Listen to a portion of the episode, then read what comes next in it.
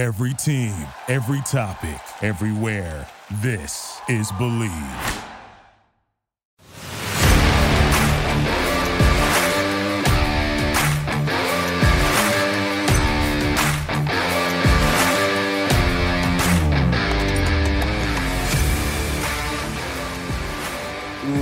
What's up, everybody, and welcome into Commanding the Huddle.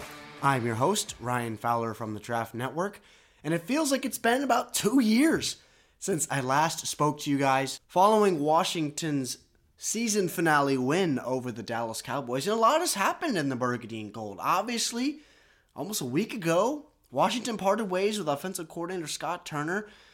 But today, we're going to get into a full recap of the 2022 Washington Commanders rookie class. From first pick in the first round of Jahan Dotson, with obviously the 16th overall pick after they traded back from the 10th pick, to their last selection late in the seventh round when they took corner Christian Holmes out of Oklahoma State. I want to dive in to all of the players that Washington drafted offense, defense, how they provided some value on special teams. Just dive into who they were this year in their rookie year pros, cons, and an outlook for each guy as we move into the off the summer training camp, and into the next fall in 2023 as we move into week one, where there are going to be expectations for a lot of these players, a lot of snaps from Washington's rookies this year. That was the main thing, the kind of the main narrative for Martin Mayhew, Marty Hurney, Ron Rivera, when they took players back in April was getting guys that aren't just going to be youth infused bodies, but they can offer you value from day one and have an impact. Now, you don't want to start eight, nine, ten rookies at different positions. That's what the Houston Texans did this year, and obviously they're in a full blown rebuild and they're building their way up. And obviously, you saw the struggles that Houston had this year with such young bodies. It really doesn't matter what conference it came from, how good you were in that said conference, where you stand out in a mid major. You know, you got to be able to have some bodies that have some experience, and the NFL level is just different. So, as good as these young bodies have been for Washington, really, you look at the last two years, some really young bodies in the building to build on. To build on, and this year, really, the three big core guys for me: Brian Robinson, Jahan Dotson, and Sam Howell. But before we get in to diving into the full on full draft class from 2022, it's crazy to think that their rookie year is already over and we're moving into the offseason and we got the sh- the Senior Bowl and Shrine Bowl and Combine and the NFL draft coming up here within the next few weeks and the next few months as we move into the spring. But where I want to start is talk a little bit about Scott Turner because there's some mixed reviews as far as what we got from Scott as an offensive coordinator in Washington. Because as much as you watch the Washington offense and as redundant and as predictable as it consistently was, the more you watched Washington's offense, the really it was just so redundant. And if I'm a defensive coordinator, now there's not a single defensive coordinator in the NFL that watched Washington's offense as much as we did on a weekly, daily basis. That's just the truth. You just saw how predictable, especially on early downs and early in football games, how Washington was, especially in the run game.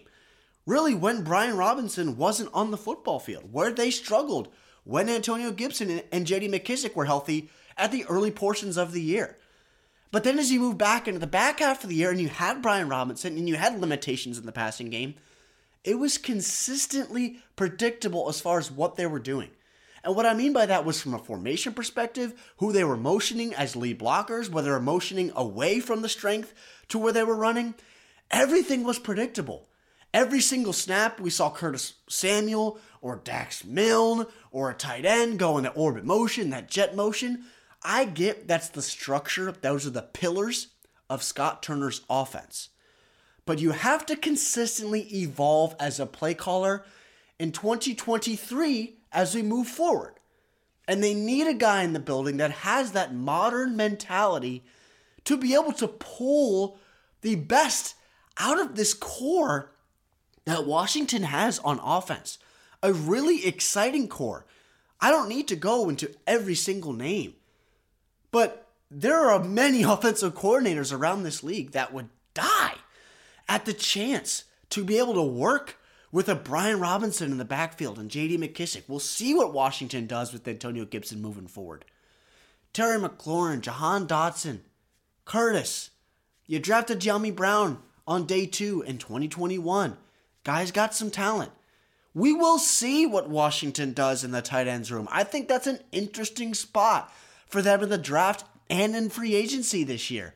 Because despite them taking two tight ends on day three the last two years, John Bates out of Boise State in 2021 and Cole Turner out of Nevada last year, Cole was expected to be that bigger body inside the red areas from year one that was going to be able to expand the defense and stretch it a little bit, especially over the middle of the field, working in tandem with Logan Thomas as a big six foot six body.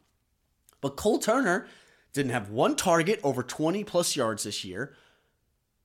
He was hurt for a majority of the year, only played 10 games, was really just ineffective and really was just like what John Bates was as far as a further extension of the offensive line. But we've seen that in years past.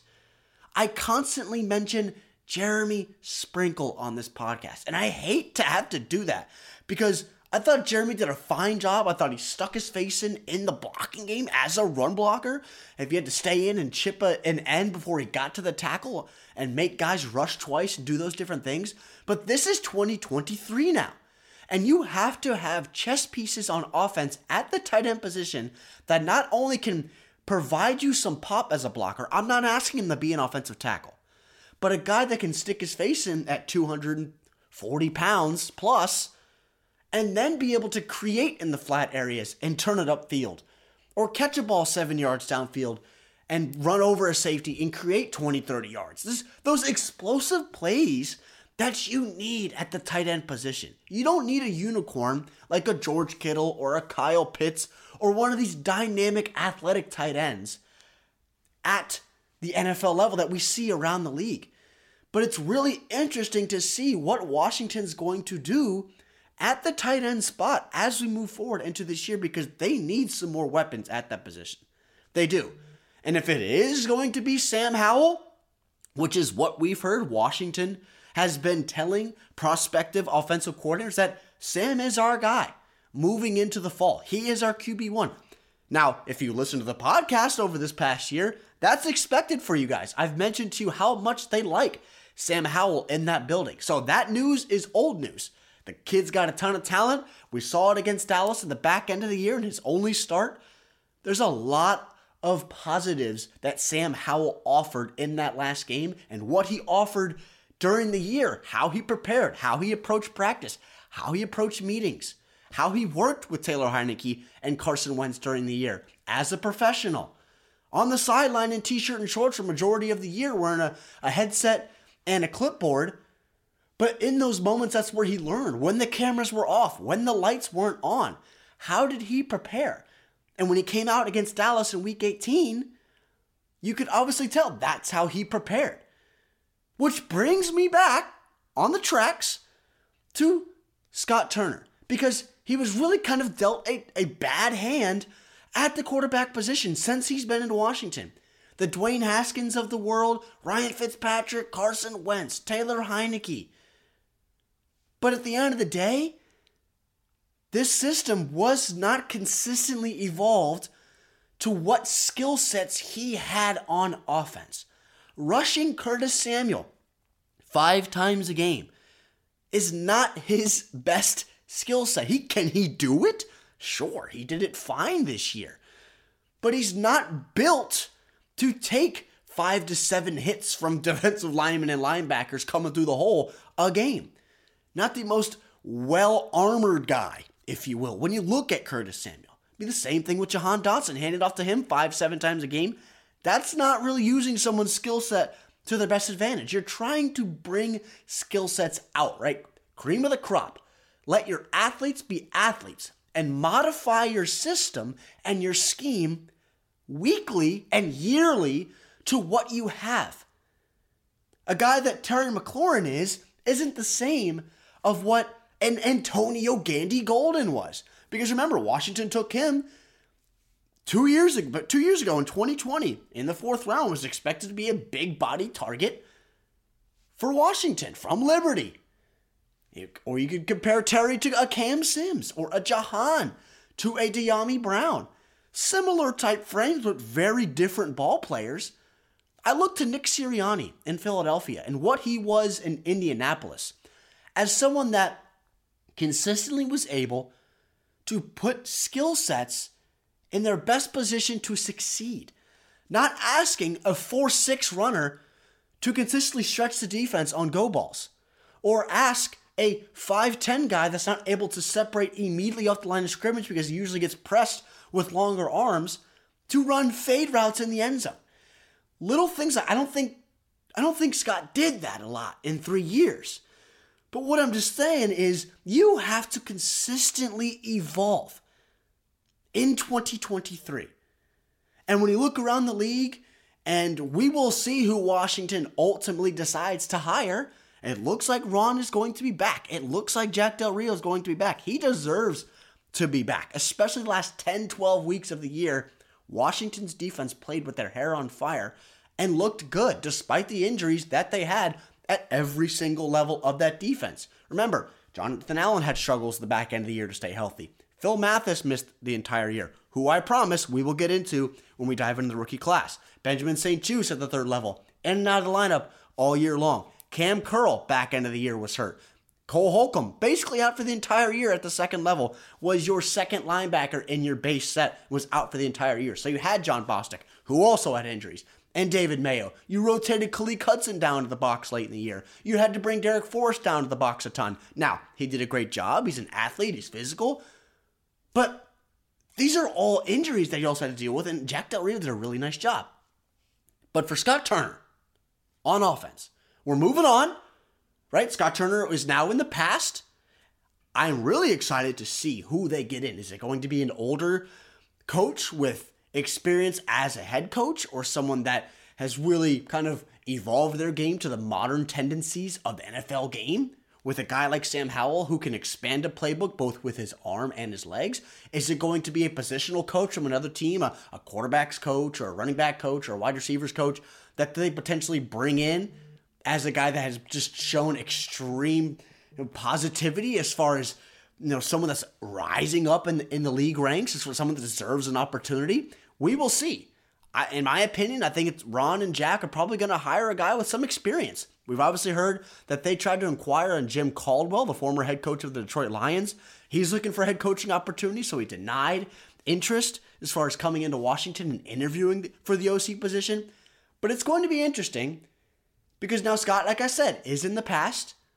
The limitations that we saw from him as a coordinator are now gone.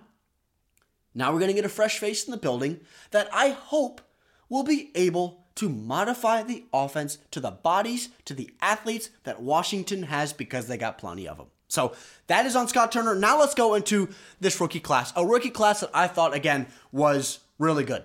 Um, obviously, you trade back from 10 to 16. We talked about on this podcast who was Washington targeting with the 10th overall pick back in April. And all that I heard was it was Chris Olave, wide receiver from Ohio State. Washington traded back from 10 to 16 on draft night in that first round to get more picks, which eventually turned into guys like Brian Robinson and Sam Howell, which we'll get to.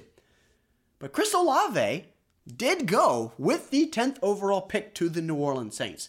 But with Washington's first pick, at 16 overall, was wide receiver Jahan Dotson, who was absolutely fantastic this year. Missed five games, only had only played 12 games, 35 catches, 523 yards, and seven touchdowns. He was nothing short of spectacular. Watching him inside, inside the slot, outside, a line opposite of Terry McLaurin, his ability to separate was something that was so well talked about at Penn State. Consistently able, he, he was a guy at 5'11. If you want to call him six foot, fine. He's 5'11, plays like he's 6'4. It's a small guy that plays big absolutely fantastic from the time he saw it first put on the burgundy and gold helmet back in mini rookie minicamp to his last snap in week 18 against Dallas. Him moving into year two has provided us a wide receiver one with Terry McLaurin and a wide receiver 1A with Jahan. Absolutely fantastic in year one. His hands, his willingness to complete, excuse me, compete as a blocker on the outside, all the little things, who he is as an individual, not a prima donna if he doesn't get the ball. Someone that just fits what Washington wants to do as far as, as, far as building a youthful core around Terry McLaurin. Because obviously he's a handful of years in the league almost now. Now you're getting these other bodies to take eyes off of him. Seven touchdowns this year. We talked about how important it was for Jahan to take the attention off of Terry. Seven touchdowns. So you have a body within the 20s that can create the third level. He can create the second level over the middle of the field. We saw him in the middle portions of the year when Curtis Samuel had those games where he had six carries for 40 yards and then he had eight, nine catches for 70, 80 yards and a touchdown. He was clearing out routes for Curtis and Terry McLaurin as defenses had to force to cover him because of obviously he, the production that he was showing. He did so many different things well that even didn't show up on the box score because 523 yards, seven touchdowns, 35 receptions was up there with the top rookies in the class. Now, he wasn't up there as far as yards with the Garrett Wilsons with the Jets or Olave with the New Orleans Saints by any means but who's someone that only played 12 games. I want to see, obviously, moving into 2023, let's get a full 17 out of him because I think the potential is limitless with Jahan Dotson because of who's around him. And we look back to last offseason when Washington signed Curtis Samuel and they drafted Dyami Brown in an attempt to take the attention off of Terry. And what happened? It didn't happen, right? Curtis was out the entire year. Dyami Brown missed time, didn't produce. And Terry was just the guy to do it on his own. Teams would bracket him. We had limitations at quarterback. Same kind of stuff. This year, there were limitations at quarterback with Wentz and Heinicke, 100%. But now, as we move into 2023 with Sam Howell potentially at quarterback, and the ceiling of this offense, when you look at it from a wide lens, a 30,000 foot view from the sky down, and the players that you have, it really excites me to line up next year with 17 on one side and number one in Jahan Dotson. Again, Washington's first round pick this year. An absolute home run with that selection out of Penn State. He was absolutely superb this year. Second pick, 47th overall, Phidarian Mathis, interior defensive lineman out of Alabama. You go back to my podcast back in April, and I had my concerns as far as why exactly Phil was the pick at 47 overall. I liked Travis Jones out of UConn. I thought that'd be an interesting spot to add a, a real pocket pusher like that. Saw him at the Senior Bowl, and as was Phil, but I really like what I saw from Travis Jones, who had a good year in his rookie season for Baltimore, who was eliminated last night by the Bengals in the wild card round. But Phil Mathis played in week one against the Jags and then missed the entire season.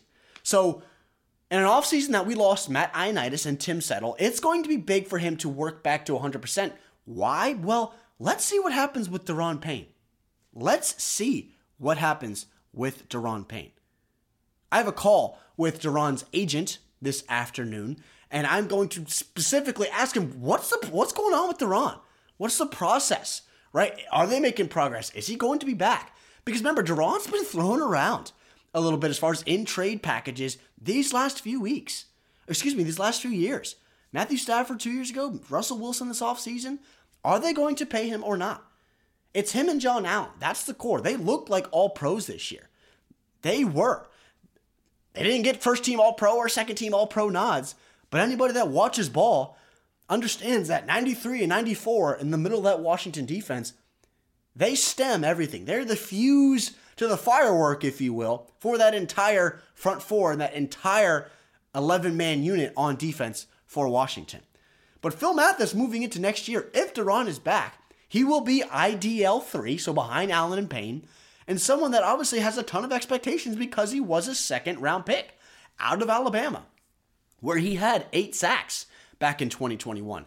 As an interior defensive lineman with eight sacks, that's impressive.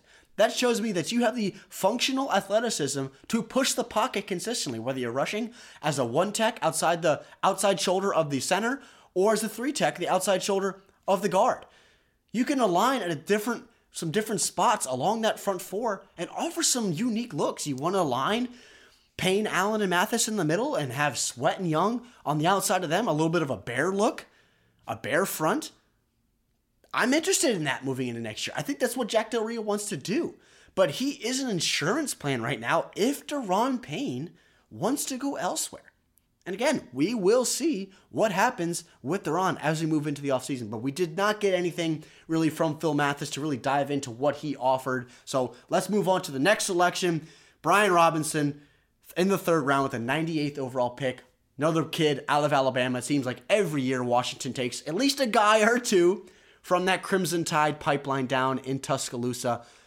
What can you say about Brian Robinson? I mean, what, what more can you say? the incident from him being shot in the offseason to coming back and being the sixth leading rusher among rookies in the NFL this year. And if he played a full 17 games, probably would have been in the top two or three in rushing. It's just absolutely unbelievable what he came back from. Because unfortunately, when that situation happened, I'm sure a lot of you out there immediately flash back to 2007 when the unfortunate, senseless gun violence that took Sean Taylor's life in 2007. That's what immediately I flash back to. And for his ability to come back a month and a half, two months later, and play football at the level that he did was absolutely unbelievable. In my mind, it's going to go to someone else, but in my mind, he is the clear comeback player of the year because what he came back from this offseason. I understand everyone kind of has their different credentials or different kind of guidelines for each award, especially with the comeback player award. What are you what are you coming back from? Are you coming back from an outstanding circumstance like Brian did? Are you coming back from an injury? All different types of things. But to rush 797 yards, two touchdowns, also caught nine balls for a touchdown, ran over Darren Hall in that Atlanta Falcons game. 205 attempts, became the bell cow. He stole the job from Antonio Gibson in the preseason. Then he's out, he comes back in, and immediately takes it away from Antonio Gibson. Again, he is RB1 in this offense moving forward, and he's one of the top young backs in the NFL. He showed a ton of pop outside the tackles, a little bit more juice than what people gave him credit for at Alabama outside of his ability to create within those one, two, three, and four holes inside the tackles or running right up the zero hole, right behind the center's butt. He's fantastic. There should have been more opportunities for him on short yardage situations, which obviously goes into the whole Scott Turner discussion and just giving your 225 pound man child at points. Just give him the ball and let him win you a football game. Let him get you a first down and move the sticks or get in the end zone. But Brian Robinson Jr., but you could make an argument that he was Washington's best player on offense this year. And again, I cannot say enough from what he came back from was absolutely unbelievable. And I cannot wait to see him at full strength in 2023 in week one. Whoever comes to DC or whoever Washington goes to to play again in op- in that opening season game next fall. So moving on from Brian Robinson, Percy Butler, fourth rounder out of Louisiana Lafayette.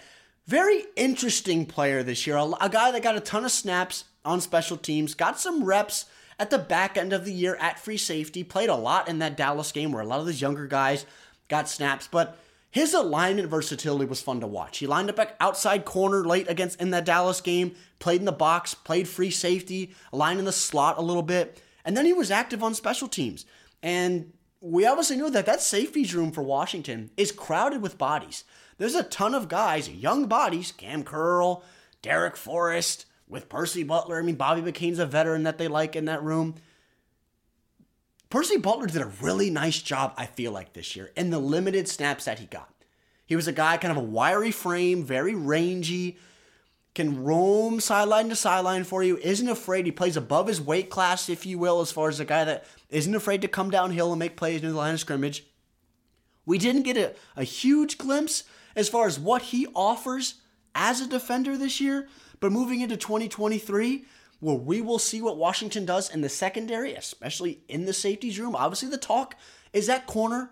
I fully believe they're going to add some bodies at corner, some young bodies potentially a CB1 like body in the first round this year. But at safety, with Percy moving into year two, and now with snaps under his belt, I'm excited. I think he's a player that has some potential. Again, we can't really go off of a ton because he really wasn't too involved defensively. But I really liked what I saw from Percy this year from an athletic perspective and as far as his, his ability to be able to just click that foot down and stick that foot in the ground and make plays downhill. Whether that is being a gunner on the outside or at free safety in that Dallas game where he had four tackles, making plays downhill. I like what I saw from Percy Butler this year, and I think he's someone that will improve as we move into this offseason. So moving on from him with the uh, excuse me, 144th overall selection, Washington took Sam Howell, quarterback out North Carolina. And I don't want to spend too long on Sam Howell, but man, I, I, I can't say enough again about Sam Howell. I uh, I've been really man, I'm just excited for Sam. A full opportunity this offseason to get the offensive playbook, whoever that is, into the building. We will see if it's going to be a run heavy OC. We heard Ron and Martin talk about how Washington wants to be a run heavy offense. Does that mean running it 45 times a game, 40 times a game in 2023 with Sam at quarterback? I hope not, because he got some arm talent to use. He can deliver with accuracy, he can deliver on time. He understands what he's looking at from a defensive perspective, from reading inside the pocket, reading defenses. But Sam Howell, again, we, we didn't expect to see too much from him this year. But what we did see, and potentially his QB1 next year, they got a ton of value out of him as a fifth round pick. Again, I had a round three grade on him on my board heading into the year. So grabbing him in the fifth round, early in that fifth round, is just someone that you can build with. He's on a rookie contract. You still got that young core I mentioned on the outside. He's the guy moving forward. It really, it just gets me pumped up a little bit because from a pure talent perspective, there might have not been a, a more talented quarterback in Washington since you can make an argument for Dwayne Haskins as far as from a talent perspective, RG3, almost a decade ago, from a talent perspective.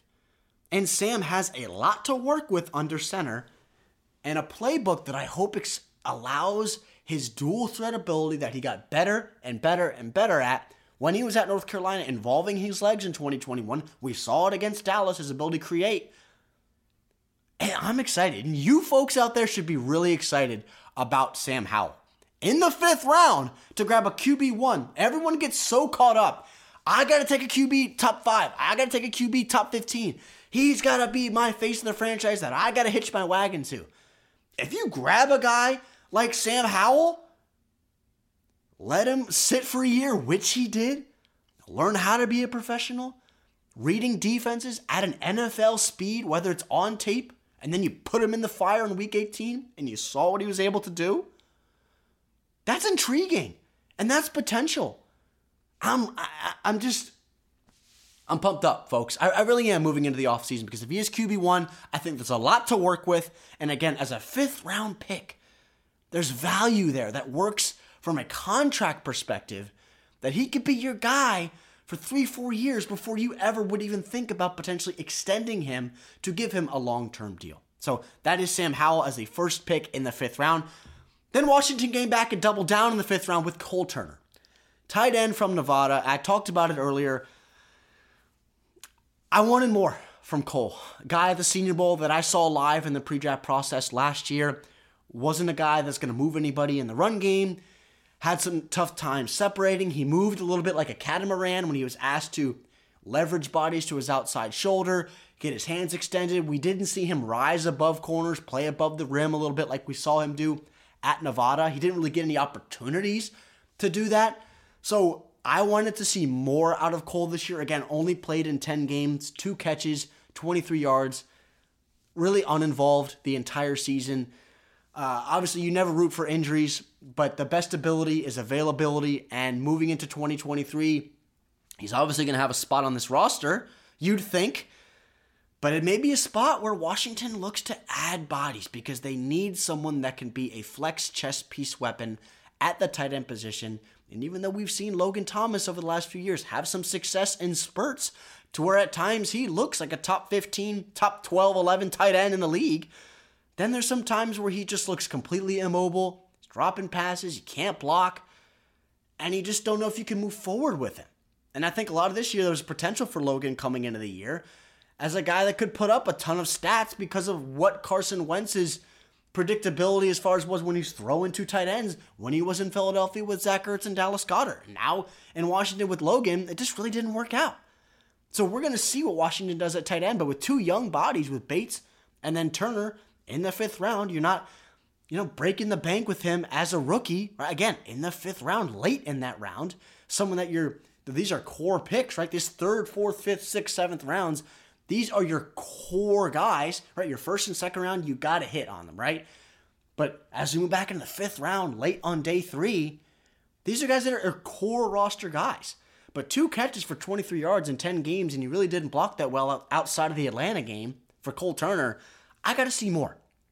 I got to see more. So moving on from Cole, Chris Paul, interior offensive lineman out of Tulsa, Washington took with their first pick in the seventh round.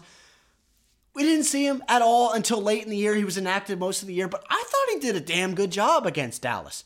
I'm happy for the kid. And moving into next year, I mean, we've had guys over the years. You look back to the Keith Ismaels of the world, you look at the Tyler Larsons, you look at Saahdiq Charles, who most likely will not be back moving into 2023. They try to have him, Saahdiq, at tackle and come into guard, and just hasn't been able to work. If Chris can be that swing guard next year, because I think Washington will make some young additions as well in the offensive line. They really have to.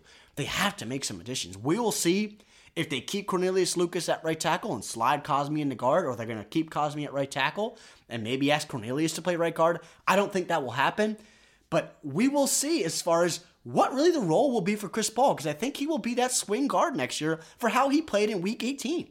I thought he did a fine job a guy out of Tulsa that had a really strong lower half, ability to consistently understand the optics of winning first with your hands within the interior. Again, didn't play in a crazy conference at Tulsa where he's facing elite defensive tackles and linebackers, you know, being asked to pick up linebackers for those A and B gaps during his time within the interior for Tulsa. But he is somebody that you need you need depth within the guts of your offensive line. You need it. And we've seen Washington deal with a ton of injuries these last few years. Chase Roullier, huge question moving into next year because the last two years he hasn't been on the football field. Good when active, but again, best ability is what? Availability. You got to stay on the football field, no matter how good you are. If you're on the sidelines, it does us no good, especially as a center and the anchor of our front five. And Chase Roullier is a top center, top 10 center in the NFL when he's healthy. But for Chris Paul's perspective, someone that has value at both left guard and right guard, I, I, I like what I saw from the kid. Seventh rounder, you want to talk about value? A swing guard that can step in in worst case scenario and give you four or five starts if you have to next year? I like what I saw from him. Guy that stood out in training camp, guy that stood out in rookie minicamp, stayed quiet and just did about his, you know, worked about his business, lunch pail, put his hard hat on. I like what I saw from Chris Paul in his rookie season. So Moving on to the final pick of Washington's class with Christian Holmes, corner out of Oklahoma State. And Christian is someone that I am intrigued as far as moving into next year and the potential that he has. I think he has the potential to be a, a, a good CB. 3 CB4 for you on, on the back end of your depth chart from, from a corner's perspective and a core special teamer as we move into 2023. That's who he was this year. And you look at Christian, he had a start against Atlanta, I thought he did really well in the rain. Then he had his struggles a little bit in that next game against the Giants where he had a full slate of snaps. He started opposite of Kendall Fuller in that ball game with Benjamin St-Juste out. But those were learning bumps. Those are a learning curve that rookies have in this league. You're not expecting him to come in and be a shutdown corner. Don't care who the Giants had on the outside. Obviously, the Giants are are playing out of their minds, right? They're just Brian Daboll, head coach, I can't say enough as far as the job that he's done in New York, bringing the best out of his talent that is limited on the outside. For them, and obviously they beat the Vikings yesterday in Minnesota. The sixth straight year that the six seed has beaten the three seed in the playoffs. It's crazy to think. But back on track here with Christian Holmes and against the Giants, he had some struggles. And the NFL is the NFL. You know, you're in the NFL for a reason, no matter how talented you are, whether you're comparing Justin Jefferson to you know the Isaiah Hodgins and the Richie Jameses and the Darius Slaytons that the Giants had, those are rookie struggles that were expected for Christian on this defense. And I like the effort that he showed on special teams, running down as a gunner, a lot like what Percy Butler did. And then you look at his frame at six foot, nearly 200 pounds, someone that you have tools to work with. You have a frame to work with. And if you get some younger corners in the building next year, you can learn from Kendall Fuller. If he's back, Benjamin St-Juste is a young body moving into year three next year. If you get a Christian Gonzalez, a Joey Porter Jr., a Cam Smith moving into this draft class, and now you have a Christian Holmes on the back end as you're, like I said, a CB3 or CB4 at the back end of your depth chart. Those are young bodies that have some experience that you can work with, that are excited to play on the outside, that have some physicality. He's got some nice length to him. He's not perfect by any means. Again, as a seventh rounder, more guys that you're taking some flyers on and just kind of throwing stuff at the wall and hope it sticks. But if you can get guys that are core special teamers and someone that can offer value when you want to run, you want to bring in six, seven DBs potentially on certain downs and throw some exotic looks, Christian Holmes can be that guy for you. So again, not anything crazy as far as from a needle moving perspective for Christian in his first year, but he did get a couple starts. Again, that Atlanta game, I thought he did a good job in the rain. And then against the Giants game, it's worth things to improve upon. He's not perfect, but things to improve upon.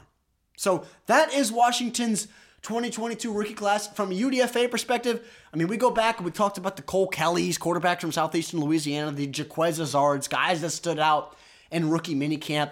I was really happy what I saw from Armani Rogers, a UDFA out of Ohio University, the most athletic tight end that Washington actually has in their tight ends room right now.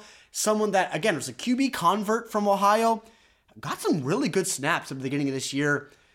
Obviously, he dealt with injuries as well, but he's really intriguing to me. Again, Armani Rogers is a, is a guy to keep an eye on as we move into this offseason because he is the most athletic tight end that Washington has in their room. We saw some jet sweeps to him in the middle portions of the year. We saw him have three catches against Green Bay, two more targets the next week against Indianapolis, and then missed a ton of time.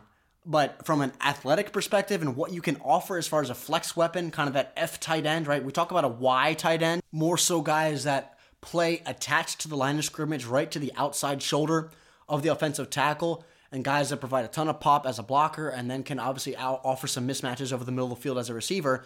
But Armandi's more of that F tight end, that, that flex weapon, that guy that doesn't have to play attached. He can play detached, away from the line of scrimmage, in the slot, outside.